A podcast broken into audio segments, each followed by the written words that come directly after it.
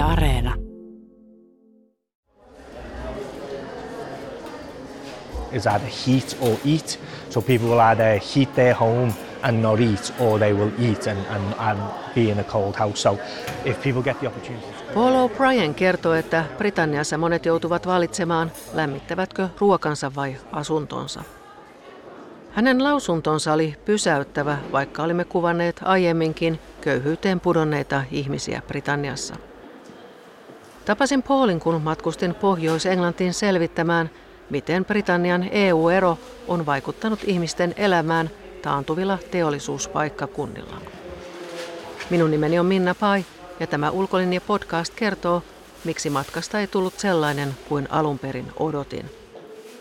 12 on the next one to go 12, 12, 13, 14, 15, 16, 17, 20, 20 pound yen, 21, 22, 23, 24, 25, 26, 26. Sitten oltiin tuolla North Shieldsin kalastaja satamassa, jossa oli käynnissä kalojen huutokauppa.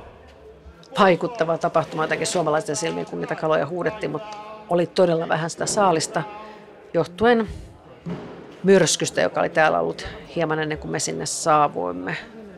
Juttelemme siinä vanhan kalastajan kanssa, jonka mielestä kaikki oli paremmin ennen Britannian EU-jäsenyyttä, mutta joka sitten seuraavassa lauseessa kuitenkin sanoi, että itse asiassa asiat eivät ole parantuneet yhtään sen jälkeen, kun erottiin EUsta, vaan pikemminkin on tullut lisää byrokratiaa ja vaikeuksia saada saalista tuonne Euroopan markkinoille. Ja samaa puhui sitten kalastaja, jonka kanssa kävimme hänen kalastusveneellään. Hän sanoi, että he, he tuntevat itsensä petetyiksi.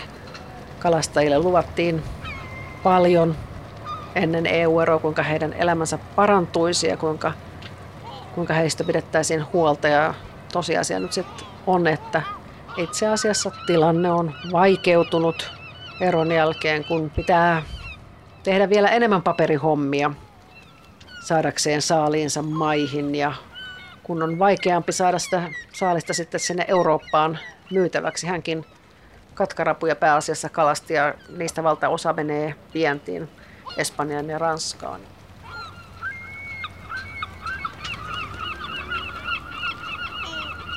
North Shield sijaitsee runsaat 10 kilometriä Newcastlesta Koilliseen. Tämä on niitä Pohjois-Englannin paikkakuntia, joissa perinteisen teollisuuden alasajo tuntuu. North Shieldsin kalastajien kaipuu menneeseen on ymmärrettävää, kun kuuntelee heitä. Vuosisatojen ajan täällä rakennettiin isoja aluksia ja kalastettiin rikkaissa vesissä. Nyt kalasaalit ovat pienentyneet ja telakat on suljettu. Enää nuoret eivät pääse suoraan koulun penkiltä perinteisiin työläisammatteihin. Varsinkin köyhemmillä asuinalueilla moni on menettänyt toivonsa. On vaikea lähteä kotoa, kun tuntuu, ettei elämällä ole mitään tarjottavaa. Moni jumiutuu ruudun äärelle eikä löydä suuntaa elämälleen. Leave it upside down. If you leave it upside down and it cooks, it won't tip over. Right? There you go. Off you go. Muutaman kilometrin päässä Kalasatamasta Meadowwellin köyhän alueen asukastalolla on täysi touhu päällä. Halusin tulla tänne käymään, koska luin lehtiartikkelin, jossa kerrottiin, kuinka täällä yritetään tukea ja opastaa pitkään toimettomina olleita ihmisiä takaisin työmarkkinoille. Kyllä täältä taas lävähti silmille se, miten poikkeuksellisen keskuusjohtoinen maa Britannia on ja miten erilaisessa todellisuudessa maan etelässä ja pohjoisessa eletään. Kävimme Newcastlen laitamilla tämmöisessä paikallisessa kaupunginosa keskuksessa hyvän tekeväisyysjärjestö, missä autetaan vähävaraisia perheitä. Heille on siellä ruokapankki. Lisäksi heille on lapsille kerhoja, joissa opetetaan loruja ja lukemaan lapsille. Mutta sitten myös tämmöinen keittiö, jossa tehdään valmisruoka-annoksia ihmisille, opetetaan ihmisille kokkaamista, mutta myös koulutetaan ihmisiä, joilla on vaikeuksia päästä työmarkkinoille. Niin heitä koulutetaan ravintola-alalle, josta on kova työvoimapula.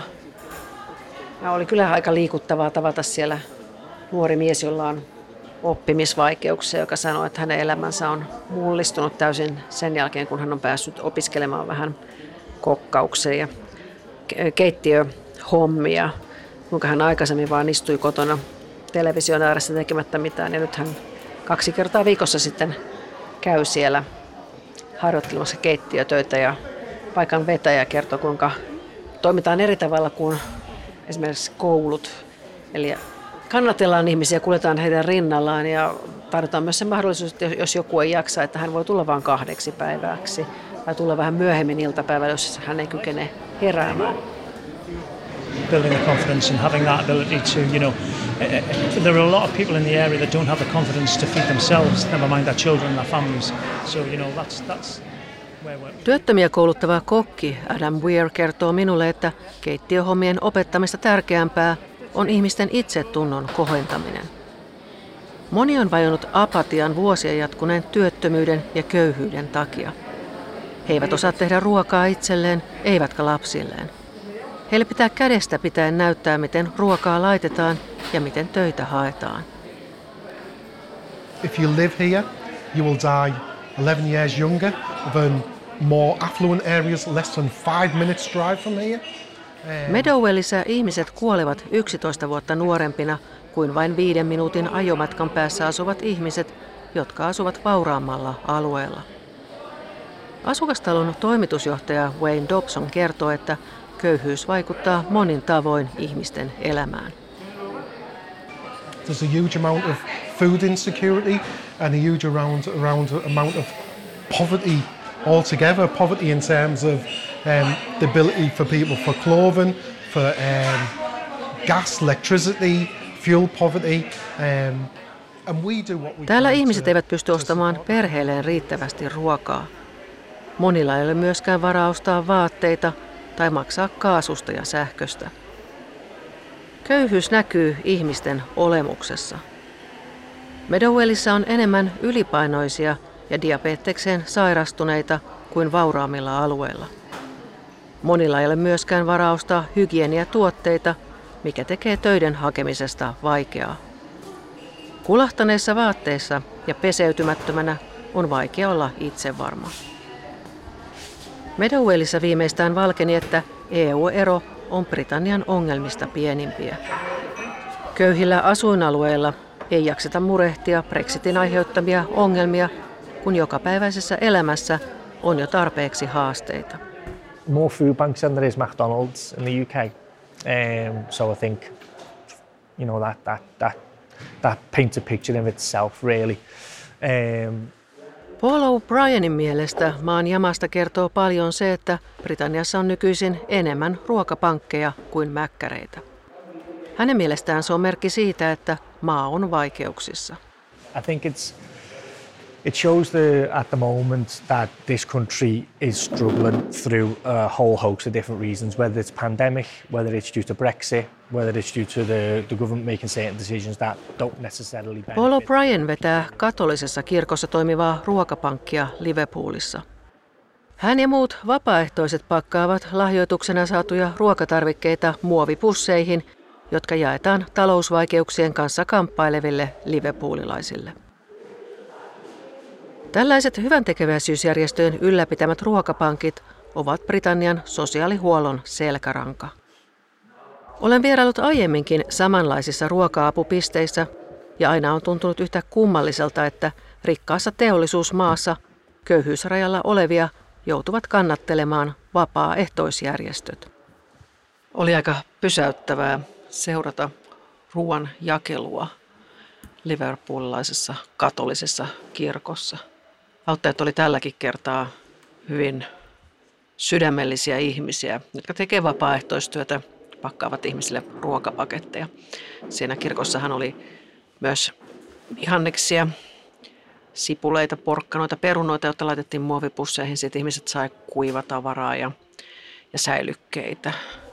Mutta on se pysäyttävää, kun ajattelee, että Britannian kaltaisessa vauraassa maassa vapaaehtoissektoria nämä vapaaehtoisten pyörittämät ruokapankit kantaa niin ison vastuun ihmisten selviämisestä.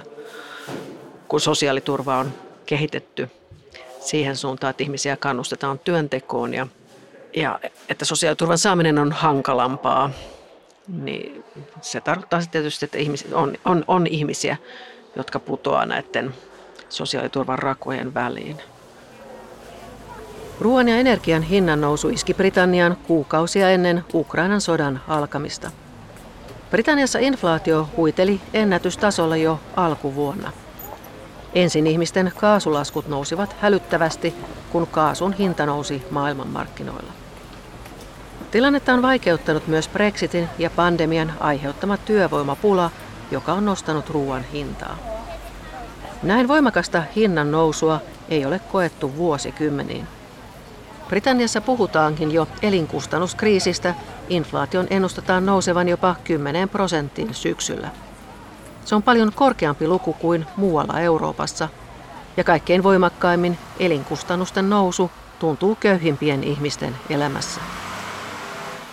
Mutta tosiaan oli aika pysäyttävää, miten ihmisiä kävi, kävi siinä koko ajan hakemassa sitä ruokaa. Ja ihan nuoria pariskuntia, siis sellaisia lapset rattaissa. Et niihin ihmisiin, joilla muutenkin on ollut jo vaikeuksia toimeentulon takia, on iskenyt nyt sitten kaksi asiaa, korona ja sitten tämä elinkustannusten nousu, erityisesti ruoan hinnan nousu. Ja kun koronan takia yleistukea eli Universal Creditia nostettiin, niin se ylimääräinen nosto siihen poistui sitten tuossa kuukausia sitten jo. Ja se on iso summa, kun se oli 20 puntaa viikossa, eli 80 puntaa kuukaudessa. Niin se vaikuttaa monien toimeentuloon. Ja nyt ihmiset joutuu maksamaan aikaisempaa enemmän kaasusta, jota käytetään kotien lämmittämiseen, myös, mutta myös ruoan laittamiseen. Et kyllähän se tuntuu aivan järkyttävältä, että ollaan tilanteessa, jossa Britannian kaltaisessa maassa ihmiset joutuu valitsemaan sen välillä, että pystyvätkö he lämmittämään asuntonsa vai kokkaamaan ruokaa. Ja moni sitten istuu ihan oikeasti kylmissä kämpissä. Ja sitten se tietysti se, ikään kuin se pahin, pahin homma siinä on se, että köyhimmät asuu näissä huonokuntoisimmissa asunnoissa, jotka on niin kuin huonosti eristettyjäkin. Eli siinäkin mielessä ne lämmityskustannukset on kovat, jos kämppää meinaa pitää lämpimänä edes hetken päivässä. Muutenkinhan Briteissä lämmitys usein on pois päältä päivällä ja sitten vaan lämmitetään niin kuin alkuillasta ja aamulla asuntoja. En tiedä.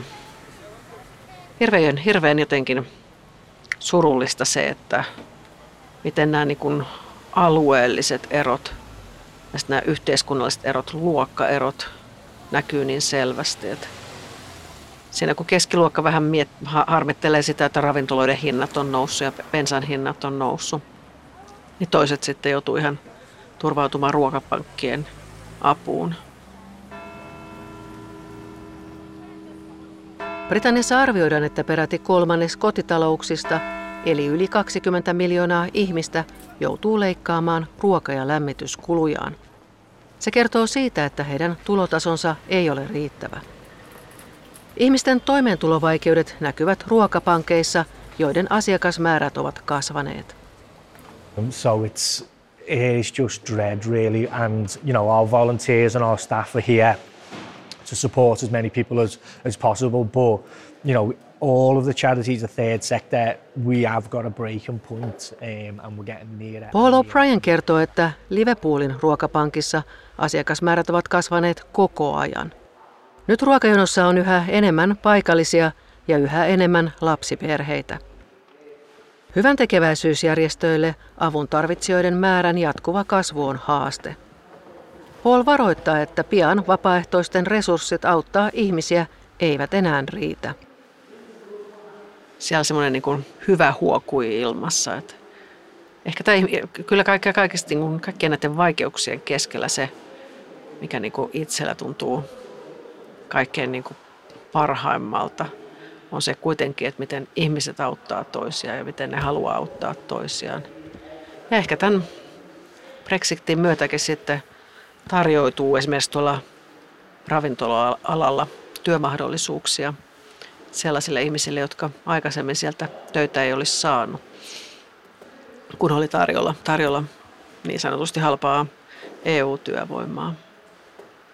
Mutta kyllähän tämä tietysti kaikki sitten, kun asioista maksetaan enemmän, palveluista maksetaan enemmän, niin nostaa elinkustannuksia hyvin voimakkaasti Britanniassa. Että aika monen härdeli siellä on, kun sitten samanaikaisesti julkiset palvelut on kovalla koetuksella. Terveydenhoitojärjestelmä NHS on kovilla, jonot on kasvaneet, hoitovelka on ihan valtava koronan takia. Sitten taas hoivapuolella tuetuissa asumisyksiköissä vanhustentaloissa on huutava työvoimapula. Ja kaikkihan tämä maksaa ja hallitus on sinne luvannut sitä rahaa. Mutta se tietysti merkitsee myöskin sitä, että veroja joudutaan nostaa, joka lisää ihmisten elinkustannuksia. Että hankala, hankalassa tilanteessa Britannia on. Mutta silleen kun täällä meillä mietitään, no se Brexit sitten kaduta brittejä, niin kyllä se niin kuin sillä tavalla poliittiselta agendalta on pois, että ihmiset on hyväksynyt, että se on niin kuin tosiasia, eikä siihen kannata palata. Mutta tietysti ehkä nyt enemmän koko ajan nähdään niitä negatiivisia vaikutuksia, mitä sillä on. Että, niin kuin ne kalastajat sanoivat, että byrokratia on lisääntynyt Brexitin jälkeen. Ja kauppahan tietysti ei kulje niin helposti kuin ennen, koska tarvitaan kaiken maailman tullipapereita ja muuta. Että kun sitä mainostettiin, että asiat helpottuu ja red tape, eli tämä paperisota vähenisi, niin päinvastoinhan siinä on käynyt. Mutta kyllä sitten oli näitä ihmisiä, jotka uskovat tietysti maahansa ja uskovat, että ehkä sitä se tarjoaa myös hyviä mahdollisuuksia. Mutta tietysti jotenkin yhteiskunnallisen vakauden kannalta olisi kyllä todella tärkeää, että Britanniassa pystyttäisiin tasoittamaan näitä alueellisia eriarvoisuuksia ja samalla myös niin kuin eri yhteiskunnallisessa asemassa olevien ihmisten eriarvoisuutta. Että kyllähän semmoinen yhteiskunta, jossa on suuret erot eri ihmisryhmien mahdollisuuksien välillä, ne on epävakaampi kuin semmoinen yhteiskunta taas, joka pitää huolen heikommistaan. Britannian pääministerin Boris Johnsonin konservatiivihallitus on luvannut tasoittaa maan eri osien välisiä eroja. Toistaiseksi nämä lupaukset eivät ole näkyneet Pohjois-Englannin köyhimpien alueiden ihmisten elämässä. Kohtalon kysymys on, pystyykö hallitus lunastamaan lupauksensa paremmasta elämästä vai jääkö se vain tyhjäksi iskulauseeksi, jolla parlamenttivaalit voitettiin ja Brexit saatiin vietyä läpi. Kuuntelit Ylen Ulkolinja-podcastia. Tässä sarjassa Ulkolinjan toimittajat kertovat ihmisistä ja kohtaamisista TV-dokumenttisarjan takana.